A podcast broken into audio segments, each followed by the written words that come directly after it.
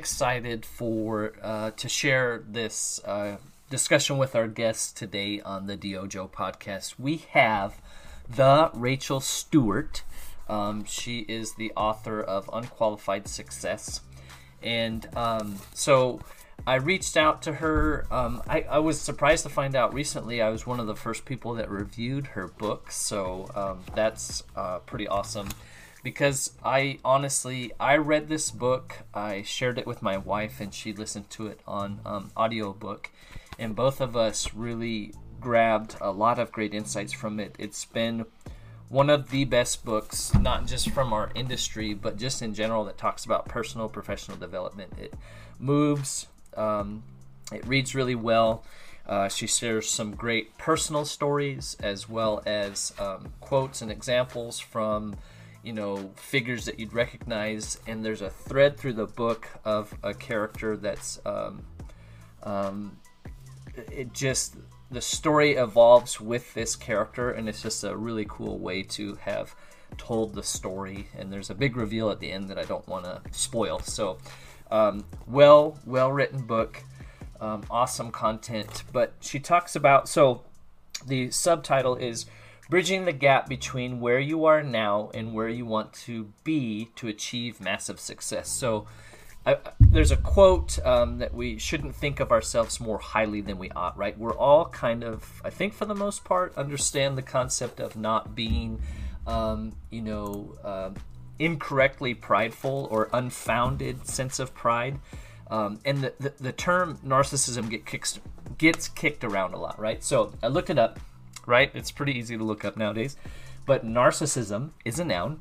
It's excessive interest in or admiration of oneself and one's physical appearance. So that's not super descriptive, but in psychology, selfishness involving a sense of entitlement, a lack of empathy, and a need for admiration as characterizing a personality type. So I thought it was funny.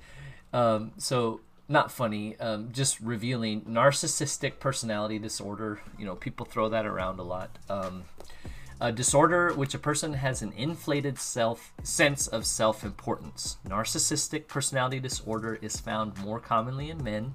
The cause is unknown, but likely involves a combination of genetic and environmental factors. Symptoms include an excessive need for admiration, disregard for others' feelings, an inability to handle any criticism, and a sense of entitlement. uh, so it's pretty popular to throw that tag on somebody else, you know, but uh, you know, maybe especially if it's a found more commonly in men, maybe us men need to take a little bit of inventory. You know, are you having an excessive need for admiration, disregard for others' feelings, an inability to handle any criticism, and an instance and a sense of entitlement? Um, so that's the one extreme, right? Where you're um, you're you're you're trying not to have an improper sense of pride, an unfounded sense of pride, or being narcissistic. But the flip side of that is if if you're not supposed to think of yourself too highly than you ought. The flip side is you're also not supposed to think of yourself too lowly than you ought. Um, and I remember speaking about this with a group of people just sharing like you know it's it's a right assessment right? You want to be honest with yourself see your potential and i think part of narcissism is is like over evaluating your potential rather than your accomplishments right? Or or your attempts to make progress. And so that proper assessment of oneself your opportunities and your willingness to take on risk. We talk about this. One of my mentors denis um, talks about this on episode 15 of the DYOJO podcast, No Risk, No Reward. But that, you know, being willing to say, I am unqualified, but I have relevant experience. I believe I can learn.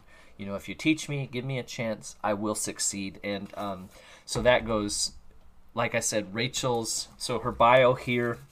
I've done a poor job, I realized, of kind of you know, talking about our guest bio. So I'm going to try to do better at that. But so she, as she talks about in the book, went from the office manager to now the executive vice president of Titan Restoration, based in Arizona. Um, a growing uh, organization that's uh, it's a lot of fun to see you know what her and their team are doing uh, you know on linkedin and those kinds of things She wrote the book, which was released in 2019. Uh, and if that's not enough, we discovered on episode nine of the DYOJO podcast with Mark Watley that she's also the editor uh, in chief for um, Actionable Insights, so which is uh, a great resource for everybody in our industry. You know, tons of information on Xactimate, Matterport certification, and those kinds of things. Um, they're on the cutting edge of a lot of that. And she's also, if she's not busy enough doing that, also being a mom. Um, uh, you know, editing, writing, um, and she mentions, you know, she's working on another book. But she's also the founder and CEO of Xcelerate Restoration Software. So, you, you know, and everybody knows if uh, you just have, um, if you're already busy, the best thing to do is try to develop a new software, right? So, it's out, it's running. Um, we're going to talk about this in this episode. So, hope you enjoy this as much as I did. The DYOJO Podcast with Rachel Stewart. Hey. All right. Uh, well, we're here with um, Rachel Stewart from Titan Restoration and Xcelerate Restoration um, Software. And you're down in Arizona. I'm imagining it's probably pretty warm down there. We had a really great spring, but it's gotten hot pretty fast. So, yeah, over, you know, low hundreds. Oh, jeez we had a heat wave. It was you know 85, and all of us are dying. And then now we've got rain. You know, the beginning of the week. So, um, so I, w- I wanted to talk. I, I know we've talked previously, and, and you talk at great length about um, kind of your introduction into the industry and your book. I've got it up on the shelf, the unqualified success. Um, so I will, I guess maybe we'll fast forward a little bit, but uh, you went from you know uh, being a mom to being an office manager for Titan Restoration, and then your career accelerated rapidly as they saw you know the diamond in the rough that they had. You had knowledge, um, and I, I, think that's awesome. You know, uh, relevant experience that you can turn. Our industry is not difficult, right? You can learn all the components of it. So um, how did you go from that process from office manager to general manager and then now um, uh, I was trying to think of something funny. Your title is, uh, you know, grandmaster or. um, okay, so I would say like the the the catalyst behind all of that was just my desire to keep growing and being hungry for knowledge, and so um, like what I was actually qualified to do was probably not even what I was hired to do. Um, so, but I just had this hunger where I just wasn't going to stop learning. And pretty, we, we're so lucky. We live in a world where knowledge and access to information is like right at our fingertips, literally. You know, you can just about Google anything. Yeah. so I was just just committed to really, you know, studying everything. So at first it was just learning how to do accounting and um, managing the books and learning how, you know, the P&L and the balance sheet work together and, and what that the impact different things have on your business and kind of just grew from there. And as as as the company grew, um, you know there were just different opportunities that i was able to kind of put myself in a great position to to take so. Well that, I, I well that's kind of i guess a question we'll have at the end is talking about Xcelerate but um, you talk about in the book and when we talked previously um, the company didn't necessarily understand its financials um, those kinds of things. It was a good it was a running company but didn't necessarily have that nailed down. And even not coming into the industry necessarily with experience. Had you had prior like accounting or office management experience?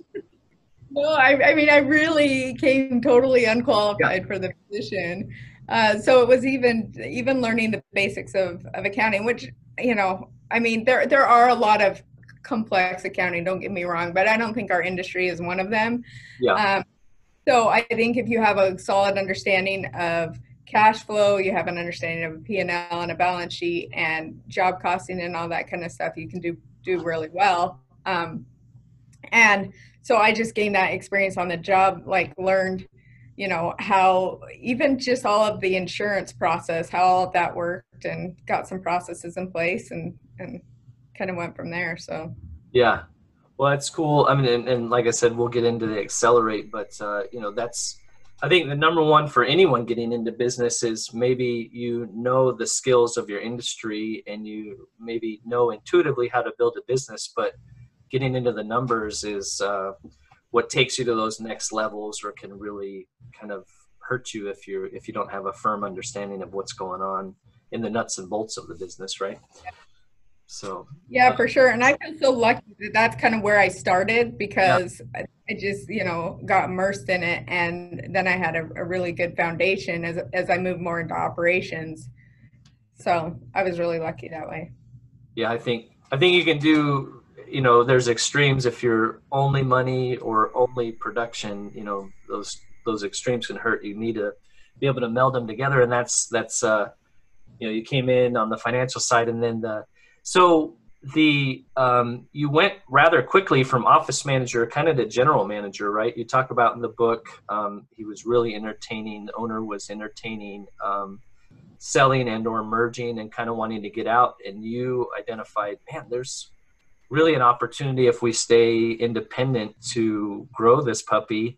And uh, as they were interviewing, and you guys were working with a consultant, um, you know, kind of everybody was like, well you're the person that we're looking for. Um, how do you do you remember that moment and kind of how that transpired? I think was a great situation for the owner. Um, and so I all I was doing was going to bat for him and saying, "Hey, if you want to get out of managing the day to day, that's totally fine. Let's just go recruit and hire somebody really great." And uh, just kept kind of pushing him that direction and i said i'll do all the work for it you know me and the consultant will work together and uh, we'll, we'll get somebody great here in here that can kind of run this thing you can step out but still man, still have ownership and and kind of control this thing and anyway so then a couple weeks later they came back and offered me the position which I was not expecting. I, I hadn't even. I, I, I, was like, you do know I have no management experience. Right. Where like where I came from, but nobody will be as passionate, nobody will work as hard, nobody will stop learning. If you'll invest in me, I'll invest here. And right. it ended up being a great, great combination for us. So yeah, that's I mean, I feel fortunate. You know, I had a manager that did the same that said, you know, I was pretty resistant to getting into management. I was like, why would I want to do that? And um, but but that's I think I, I think of how many companies have those diamonds in the rough that they're you know if you're not getting to know your people and giving people opportunities to advance you're going to miss you know those key opportunities. So i think that's a really cool story. I know you. You know you. And i know you know that i know you. I think for the people that are in there you know i think if i had waited for for somebody to find me so to speak or whatever then then i would have been waiting forever. But yeah. i think taking those opportunities. Like in a lot of ways, I had already assumed a lot of the responsibilities of that role. Right. Without necessarily waiting for a title. And, and I know that that can kind of be tricky depending upon your owner, but, um, you know, I think that there's a lot of opportunity to get in and make a difference and, yeah. instead of waiting for a job title or something. Yeah.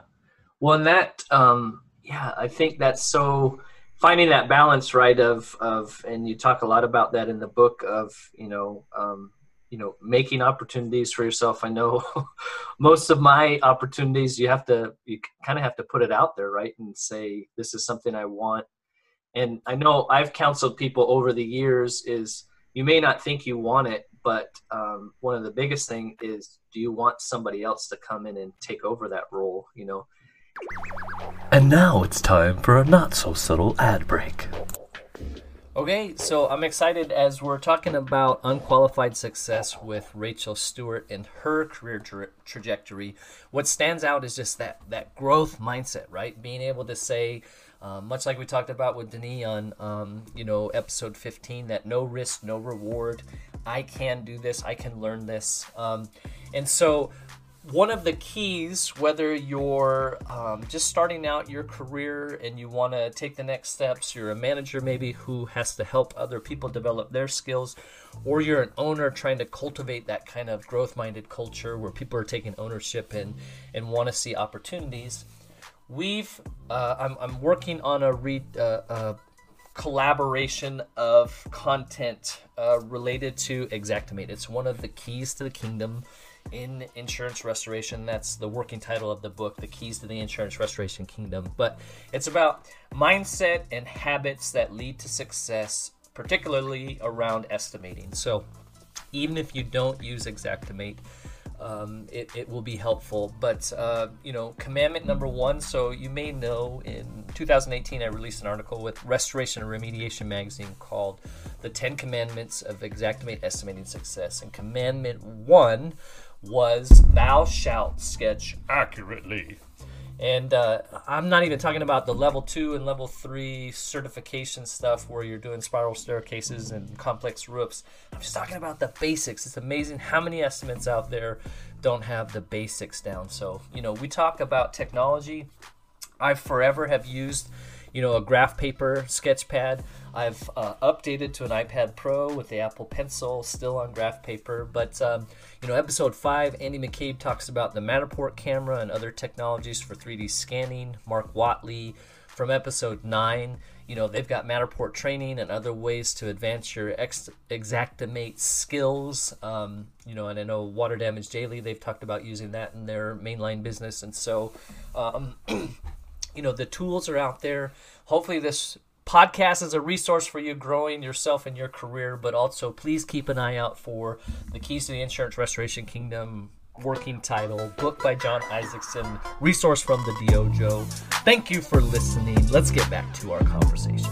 Looking back on it now, had they hired somebody else, do you think that you would have? Um, I'm, I'm sure you would have made it work, but that would have been a whole different transaction. Yeah I, I mean i think i still would have loved it you know? I still you know was loving what i was doing. I was learning a lot learning about the industry. I mean i know we would have probably worked hand in hand in some capacity eventually probably been on an executive team um, but i didn't have a have a problem reporting to someone. I just um, you know i just wanted yeah. this to grow and i wanted it to be more and and i didn't you know i didn't think the merge with the other company because they they are a great company. They're one of our great competitors and everything like that. I just you know the ownership structure and the way that it was going to go down i just didn't think it was yeah. really good. So, anyway. Intuition that it wasn't the right fit. Um, so I, I, was thinking as, i was preparing the questions and whatnot um, so you started you got into property restoration as the last economic downturn, the recession in 08, 09.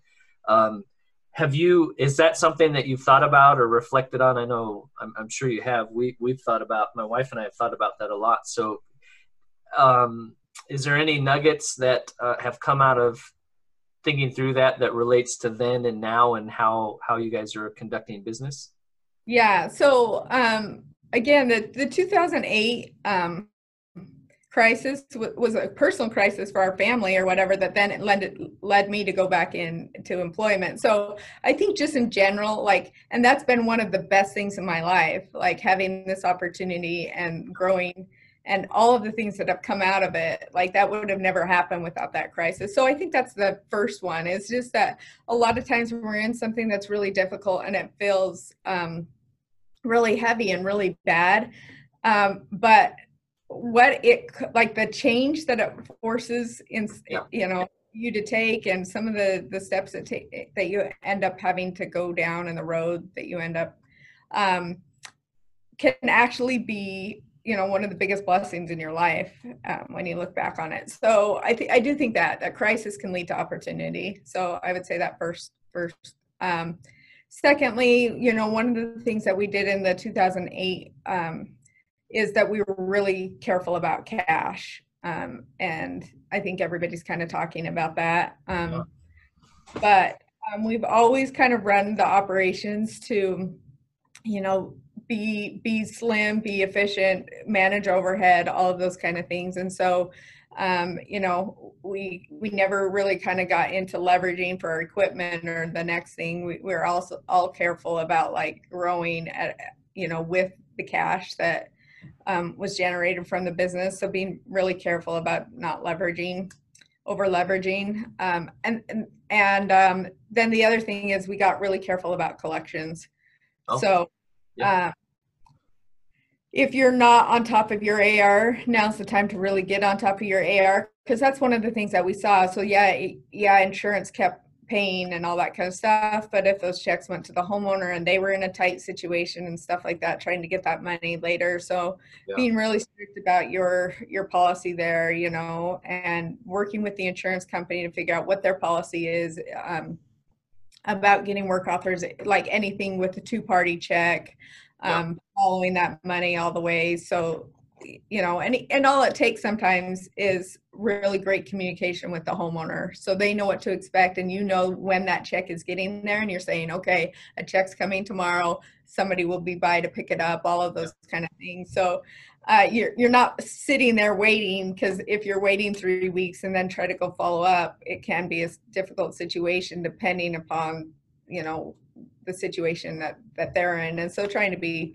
you know understanding and compassionate about that, but also know where your money is. Um, so that was one thing. The, another thing is that we found really great talent. In fact, like one of our superstars, um, and I'm not, you know, we we grabbed them at uh, this time, you know, this time in 2008, you know, when people were getting laid off, and you know, he was in commercial construction. Um, and they had just laid off a bunch of people and, and he was pretty high up there you know and, and had a lot of knowledge a lot of education and and uh, a lot of experience and we were able to you know pick him up and at the time we were a small company. I mean that's that's talent we would have never been able to attract Right. at a time. So uh, I, I think again there's opportunity and, and so look at your talent pool and who you can who you can grab you know It don't matter if you win by an inch or a mile. Winning's winning.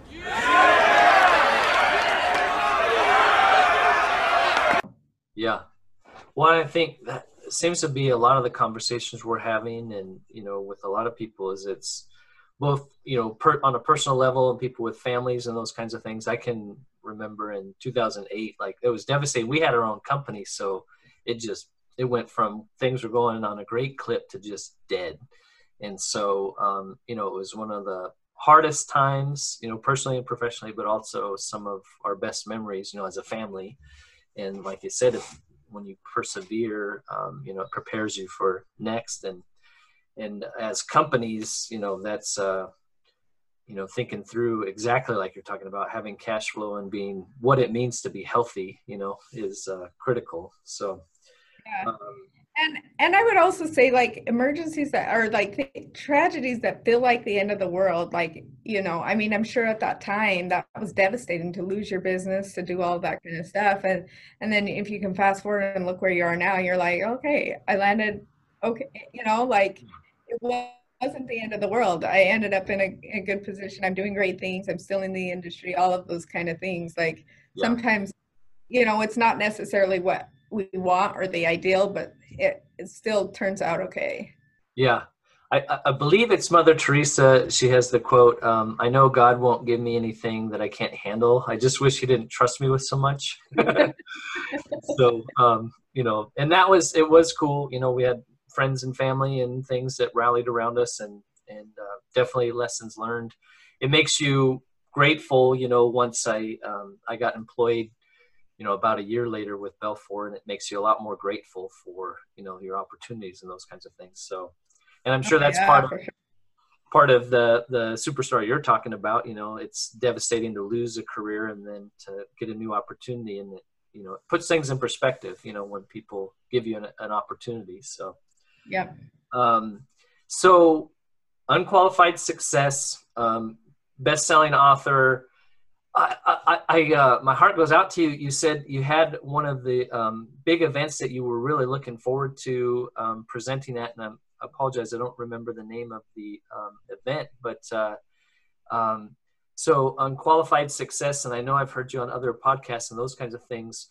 What I guess is a multi-part question. What kind of was the impetus to get it written and that process, and then you know um, what have you seen from that, such as um, you know the opportunity to speak at an event that you were really looking forward to that unfortunately got canceled due to COVID. Did it get rescheduled, or do you know yet? You know, it's just been on hold right now. I mean, I hope that that I mean, I I, I don't imagine that the that he's done doing these events. And so I imagine there will be another event, and I'm hoping that I'll get invited back to speak. But um, actually, the book was kind of came out of that. Um, so I've been going to Verne Harnish's Scaling Up conferences, for, you know, for six or seven years now. Well, actually, no, that's not true. Since the end of 2015, I think was my first event, and they do them uh, twice a year.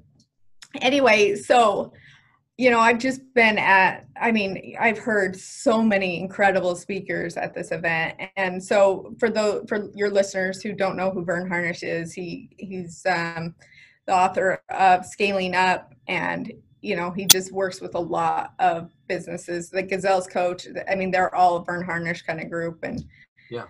Um, anyway, so we had started scaling up in the company, and you know, we had hired ourselves a Gazelles coach, and then we started going to these events as as kind of a a product of that. And uh, so, you know, I was at the fall event, and I was sitting there, and I was like, well, I would love to be on this yeah. this stage one day, you know. And I'm like, well, okay, what would I have to do to be able to do that? And everybody that he invites are, are authors, you know. So I'm like, okay, well, probably one of the first things I need to do is write a book. And um, anyway, that's kind of how, how it went from there. I mean, I felt like I had, I'd been writing a lot on LinkedIn. I've been doing some things. And so um, I felt like I had kind of something that I wanted to say. Um, we were getting ready to, I was, we were kind of dabbling with the idea of launching this job management software. And so I wanted to increase my visibility in the industry. So all of those kind of things kind of collided. And then, you know, I was just running into so many people in my life that were like, oh, I can't do A, B, and C. Um, because I haven't been trained or because I haven't done this or whatever. And they, they were letting all of these excuses get in the way of accomplishing their dreams. And anyway, so all of those reasons combined are kind of what um, was the catalyst for, for me writing the book. I made that goal in October. I said I wanted to have it out in spring, so I gave myself a six month deadline. Um, and uh, anyway, so then um, the book came out in April, and I was supposed to be speaking at the May, like uh, a year after the book launch um, is so it took a little bit of work or whatever um, like getting some speaking opportunities doing a lot of podcasts getting some name recognition all of these kind of things i kept building up my resume so that i would be able to say hey like yeah. I love on the stage so anyway it happened and then it didn't so thanks covid. yeah thanks thanks coronavirus. So I, I, yeah i'm sure you'll be back. So i you know on a much smaller scale i had a, a local event that i was going to do the closing keynote for and it just they just announced that it got um, canceled as well. So um, but the the the theme would you say kind of uh, i mean the one of the opening lines in the book is um, if you want to get good at anything you have to be willing to suck for a period of time right understand and embrace that I'm not going to be necessarily the best at this, but uh, I'm going to figure it out. Um, and I, I think that's for if you're thinking about a growth mindset, right? It's like the fear of failure is far more damaging to your development than actual failure. Because if you fail, you can actually learn from it and progress. Whereas if you just are captured by fear of failure, you'll you won't progress. You have no opportunity to to develop and grow. Um, yeah, for sure. And I'm always pushing my people to to to try the new thing, to you know, to stretch themselves, to grow. And you know, sometimes like the biggest thing that's holding us back are our own. It's our own self-talk. It's our own uh, self-limiting beliefs. It's you know, it's what's going on in our head. And a lot of times we, we think that oh, if we just had this or if we just did this, that then we'd feel more comfortable or we'd feel more qualified or we'd feel ready. And I I think that day really never comes. like yeah. At some point you just have to jump in and get started. And so the sooner you start, then like you said, the more valuable input that you have. Like if you yeah. if you run it like a, a science experiment, um, you know, you're just looking for data. And um, anyway, so I, I do think that a lot of it is just getting going, just moving, just moving in the direction. And now it's time for a not so subtle ad break. Are you familiar with our podcast within the podcast? Yeah, that's right. I'm talking about Pro versus Joe podcast, which is the podcast within the DYOJO podcast. 37 minutes. Engage. Engage. So the, the idea here is we take a Joe, somebody who Brian Close with All American Real Estate Services out of Tacoma, Washington, familiar with construction, very versed in property management and other complex systems and you know organizations, but pivoting their business into property restoration, insurance world, right? Non-program work thus far. Praise the Lord. And um, and then myself, the quote unquote pro. I know, crappy choice, but uh, you know, you got to roll with who you got. On location podcast. Pro versus Joe. And um, so we talk about the industry from two dis- two different perspectives. So it's really cool to hear Brian coming into the industry, fresh set of eyes, learning about the nuances of um, restoration mitigation and repairs. They're mostly focusing on repairs as they work with a lot of mitigation contractors. And then, um, you know, I get to share tidbits and information from things that I've learned over the years.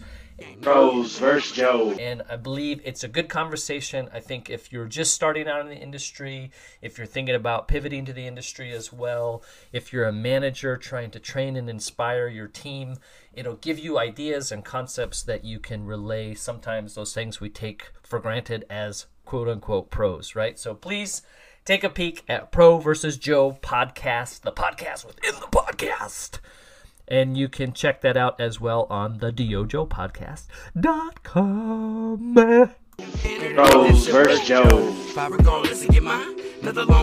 Yeah.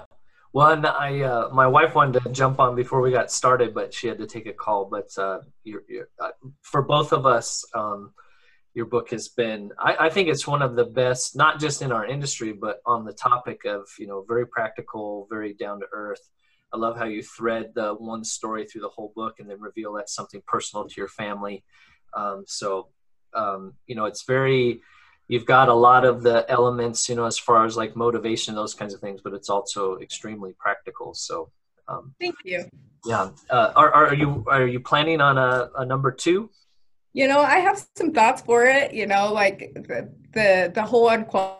I, I could definitely see a series of. Yeah. You know, so you have unqualified success. You could have unqualified teams, and yeah, you know, yeah, all of these different different um, aspects, and you know, so a lot of my career has been building teams, and so I, I would think that probably be the next next one I would write, but.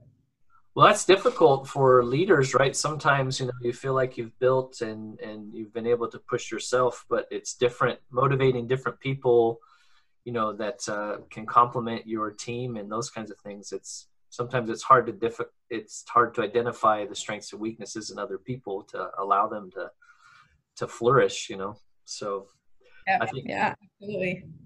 Um, so um, I guess I wanted to ask uh, in, in, relationship, the book is is personal and professional development, and like you said, building teams. So, can you think of like what is like the best one simple thing that someone could start on as far as their personal professional development that they could do today that would kickstart, and then um, on the the flip side of that, you know, what do you think are some of the worst or most common things that people do that kind of hold them back?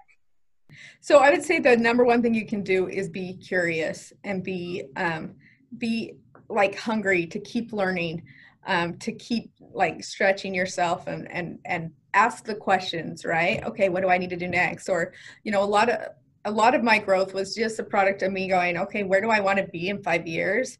And what would I need to do now to develop those attributes, you know? Yeah. And so you know, writing the book was kind of like that. Okay, if I'm going to be the leader of, of this uh, great company that I want to be leading, and if I want to have done all these things, if I want to be t- speaking on stages across the world, if I want to be doing those things, what do I have to do today to start to prepare for that later? Hmm. Um, so you know so so much of our time can get bogged down in the weeds of the day-to-day problems and if you let them you'll be spinning your wheels in that mud all the time and yeah. so you really have to kind of get yourself out of that and go, okay, where do I need and look ahead at the future, not just for your business, where do you want your business to go, but where do you want to be and what kind of leader do you want to be?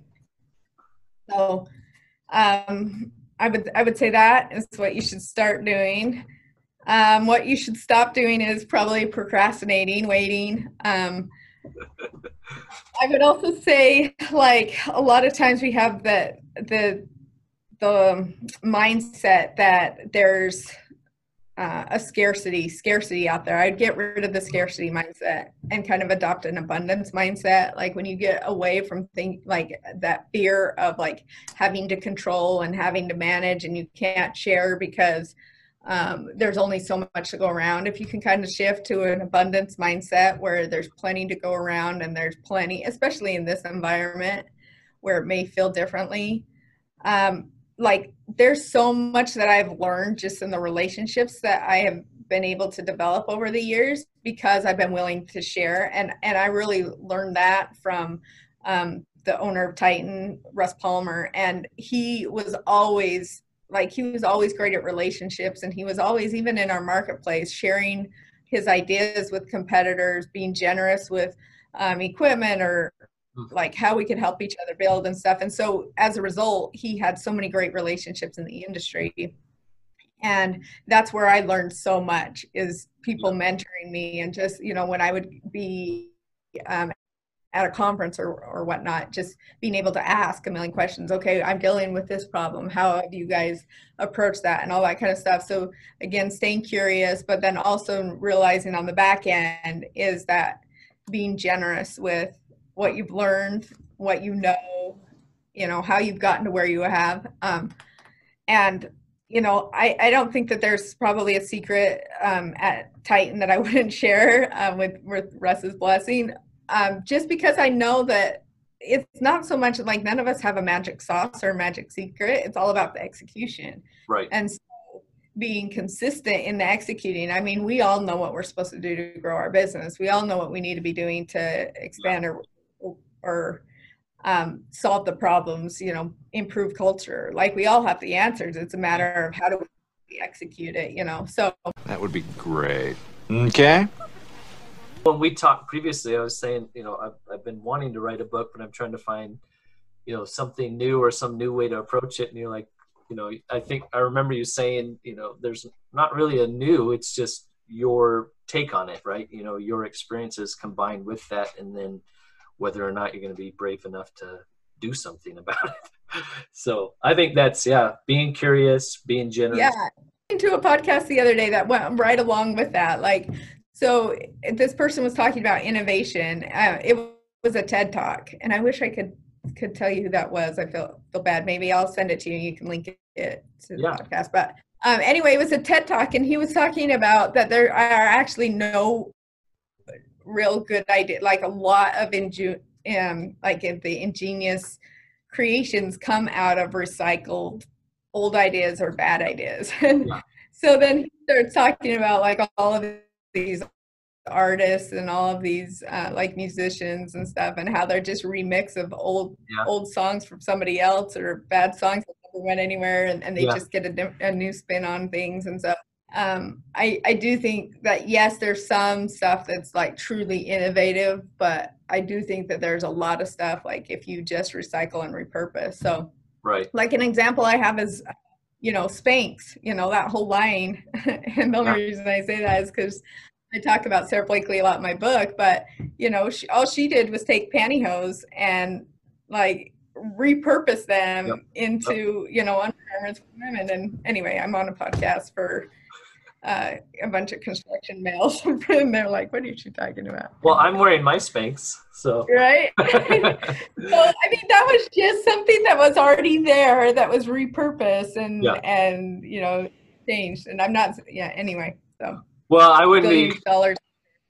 You got like Lululemon and stuff like that. They're making wear for men and workout wear or whatever. So, um, well, you know, so um, and so finally, I, I, wanted to talk about um, the Xcelerate Restoration software. Um, I've been peeking at it some, and um, we've got a few contractors that we work with that um, you know obviously are updating their systems and and getting into it. I think when we were talking offline, you know, you were talking about more of the analytics and the data, and we talked about that um, just previously. I mean, a lot of contractors start out right. You're, um, I, I can think of a drywaller we work with. So, you know, you're making 20 bucks an hour working for this guy and if you can make 25 to 30 bucks an hour working for yourself all of a sudden you have a business right and you're making it but not everybody thinks about insurance and taxes and knowing their actual you know cost of goods sold and doing business so um,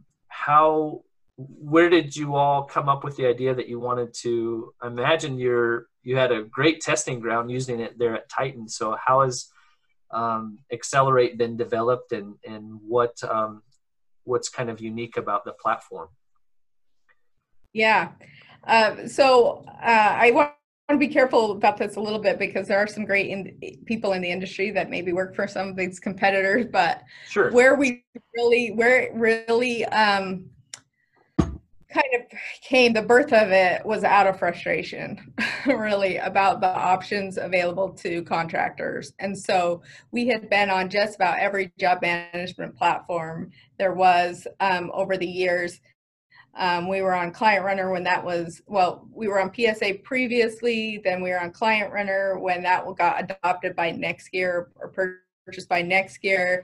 Um, so then in that process we had moved over to next NextGear and anyway, um, we're on Dash for a while, so we we had pretty we had um, exhausted a lot of the the options out there, and there were things that we loved about each system, but there were a lot of frustrations, and one of the biggest frustrations was just the ease of use yeah. for um, people in the field and an adoption um, by our technicians in the field. And I think that that's kind of where it starts. Like your your information is only so powerful, yeah. and the program is only as good as the information that gets in it. And if it's too cumbersome and too hard to use and if it's not easy.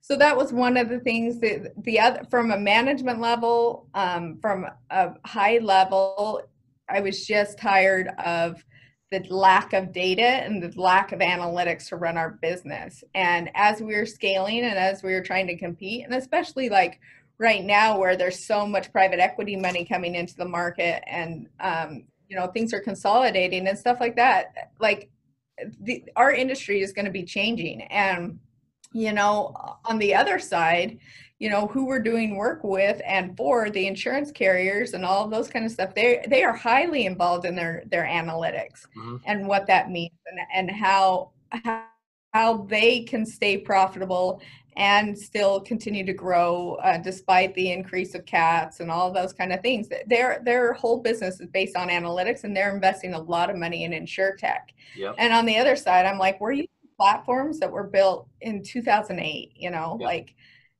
And I can't even get photos out of this job management system in any timely way that is like actually labeled the way that we put them into the system. Like, how am I going to be competing against anyway? So or the techs are waiting for it to load, to load, to load, yeah. so it slows and them down. I was just like, you know, we live in a world where I can order something off of Amazon and I can have it at my doorstep that night. Um, yeah. You know, and I'm like, th- th- there's something wrong. The technology is out there, but we are not utilizing it, and it's not done in a way that benefits contractors. Yeah. And so so just after you know seeing what it was what was out there and what we thought we needed to be able to scale our business and be able to compete um, that's kind of where it was born it was just kind of out of necessity i don't think um, any of uh, the partners that were kind of went in on it were like hey i, I want to uh, grow up and own a software company but we saw a big need yeah. and we thought we understood problem well. We thought we understood the industry well. We thought we understood the contractor really well, and we could we could do something really amazing. So yeah. that's kind of how it was born. Um, and you know what the things that we're most excited about are just the, the ease of use and then the really good management tools that it gives like um, even smaller companies you know when you're trying to grow and scale eventually you're going to have to be getting out of the weeds and and kind of putting that on some of your management but how do you keep an eye on it without feeling like it's all going to fall apart and that was one thing I, I didn't think that there was a really great way that you could see give visibility on all of the jobs all of the projects all of the notes all of that anyway yeah. so yeah, it's, yeah. So so many of them have compatibility issues, and and then like you said, if you build it from the ground up to where the techs can, that is where the information comes from. So if you can eliminate that duplication of the techs, put it in, and then a superintendent or project manager touches it, and then somebody else has to touch it, and you know you're just gonna the gain. So does your program integrate uh, integrate integrate with Xactimate and um, like contractor connection and those kinds of things? Yeah, so um, we're working with Xactimate right now to get an integration, Xactware, you know. So um, I think they wanted to make sure that we had some major users that were on it that were um, like partnered companies with them. And I, I, think we have enough big names now that they're willing to do that. You know, obviously right. that's always uh, key. So we'll, we'll see how that goes. Big piece of the in, in the works. So, well, great. Um, Okay, so we got uh, the unqualified success, Titan restoration, Xcelerate restoration software. Um, yeah, I was thinking, you mentioned, you know, you all wanted to develop a software, so you know, it's not like you had anything else to do, right? So, but the big, I would imagine the big benefit you guys have been able to test the beta on your own company, right? As you develop the software and and. It's like I said, it's been a perfect uh, combination because we really understand the, the problems and yeah. and I think um, across the board it doesn't matter. You know, I know franchises deal with some different problems than independents and vice versa, but at the core the job is the same and like the difference is kind of the reporting and the analytics that you can get out of it and and yeah. really what we wanted to do was synthesize information so yeah I, you know we could have death by numbers but how do you use it and you know for a lot of people that grew up in the industry and don't have kind of a financial background or whatever like sometimes what they need is it synthesized in a way that's very actionable. Like okay if i take this step this is going to improve my bottom line because or this is going to improve my efficiencies you know like just finding correlations that they can and and kind of giving it to them in a, in a very easy digestible way is kind of what our mission was. And yeah. and that's been super fun and super exciting and like we're excited about where that's going because we think that that's that's going to be a game changer. Yeah. Yeah. Well that's awesome. Yeah. I'm looking forward to looking at it more and then um, you know especially if some of the companies we're working with decide to utilize that it'll be it'll be fun to see how that helps them. So technology is great when it uh, helps and when it's cumbersome it uh, really makes life miserable. So um, like you said yeah, yeah so many iterations of different programs and you know so each like you said each one of them has their their pros and and definitely a uh, their list of cons so. Um, well I, I i know you've got another um, appointment coming up and thank you so much for joining us. Any other closing thoughts or encouragement for our vast audience yeah, I just uh, think that, you know, all of this was based off of uh, not really knowing or having the answers or not knowing what, what, what I was doing basically.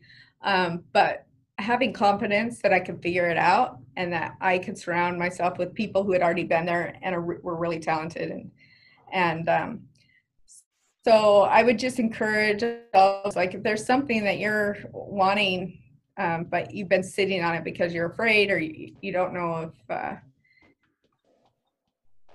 you know what are all of the fear things that maybe come up to just go ahead and and take the first step and get moving towards it. Yeah. Yeah the first step often is the hardest right? So um, well thank you rachel for um, joining us and we'll put a bow on it. That's a wrap. Um, man, I again, I thank you to Rachel Stewart uh, for um, coming on the DYOJO podcast and sharing her insights. Um, I can honestly say, I mean, I'm gushing about the book, but I can honestly say you can actually see my notes in the book.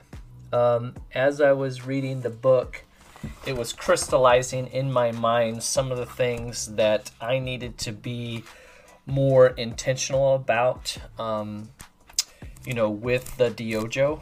And so, you know, with her encouragement, and, and I did reach out, I talked to her uh, via the phone um, shortly after read the book and prior to publishing um, my review of it. The reviews on Restoration and Remediation magazine, also on my website, thedyojo.com. But um, you know, honestly, it it is one of the best books I've read um, in recent years. You know, on personal and professional development. So you know, if you caught some of the things she talked about, you know, um, not waiting around to be found, she talked about seizing the opportunity. And so I've, I've spoken to a lot of people about how um, life is about opportunity, not convenience. And so I can remember early on in my career, one of the guys, I understood that paperwork was the way that you get yourself you know you make the job of your boss easier right? And that's a way to uh, make yourself valuable. And so paperwork was one of those things. And so i remember having a conversation with a, a fellow employee early on. They're like well if they pay me more i'll do more. And i remember thinking like man i don't think that's a right mindset to have. It's do more and then they better pay you more because you're showing your value and then if they don't then you've got to decide whether you need to take you know your talents elsewhere you know and um, go somewhere that will value the additional work that you do. But it's not often in the working world and, and that's something we need to be aware of as managers and leaders. People in a position of leadership is looking at people's giving people opportunities to increase their roles and responsibilities and um, show their value. Um, and if you if you don't catch them, you'll lose them.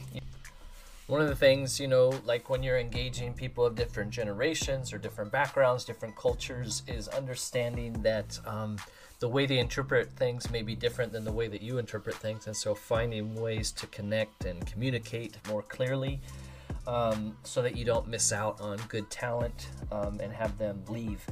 Um, I love the quote uh, that Rachel gave. It was um, "Crisis can lead to opportunity," right? And then um, part of that was, you know, um, in the last uh, Great Recession, you know, in the last recession,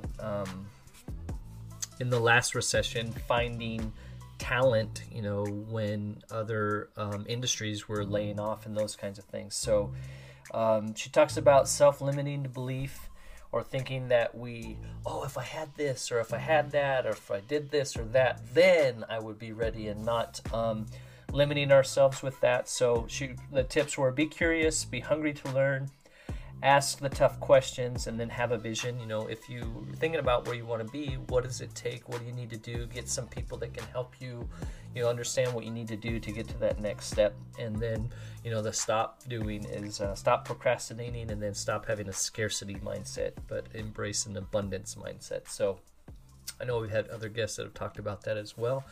So um, man that's uh, uh, just Had a wonderful time talking to Rachel, uh, and you can tell, you know, she's a, a go getter, you know, and just, um, you know, a nice blend of humility, but, um, you know, but not allowing that, not limiting yourself, you know. So I believe I can figure that out, right? And then proving it and, uh, and, and aligning yourself with people that will give you opportunities, you know, and help you when you fail. So um, I was interested or interesting. I, I wrote an article that I worked pretty hard on um, a while back on um, Ted McCarty.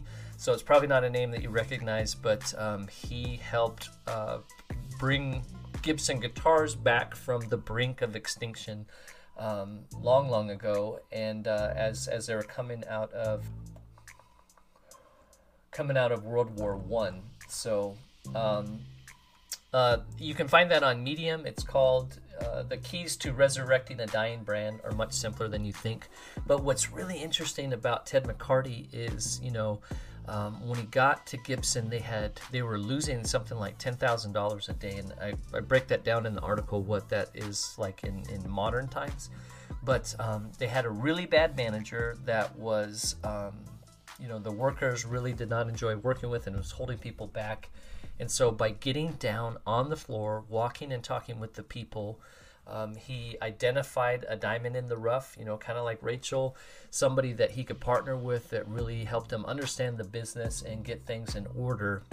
And they formed a lifelong partnership that they took to two other guitar manufacturing companies. And so, Um, you know, but just you know, the article talks about you know ways that just simple ways that getting down in with the people, the process, the production, and the progress. You know, the four P's we talk about, the blueprint for success from the DYOJO.com. But, um, anyways, uh, I think that ties, the article ties into what we've been talking about with Rachel, and then also what we'll be talking about in the next episode the Pro versus Joe episode four, the podcast within the podcast with uh, Brian. You know, just um, kind of building on some of the other conversations we've having about transparency, treating your people well, treating your partners and your subcontractors well, and how that leads to long term success. So, thank you for listening to the DYOJOPodcast.com DYOJO Podcast.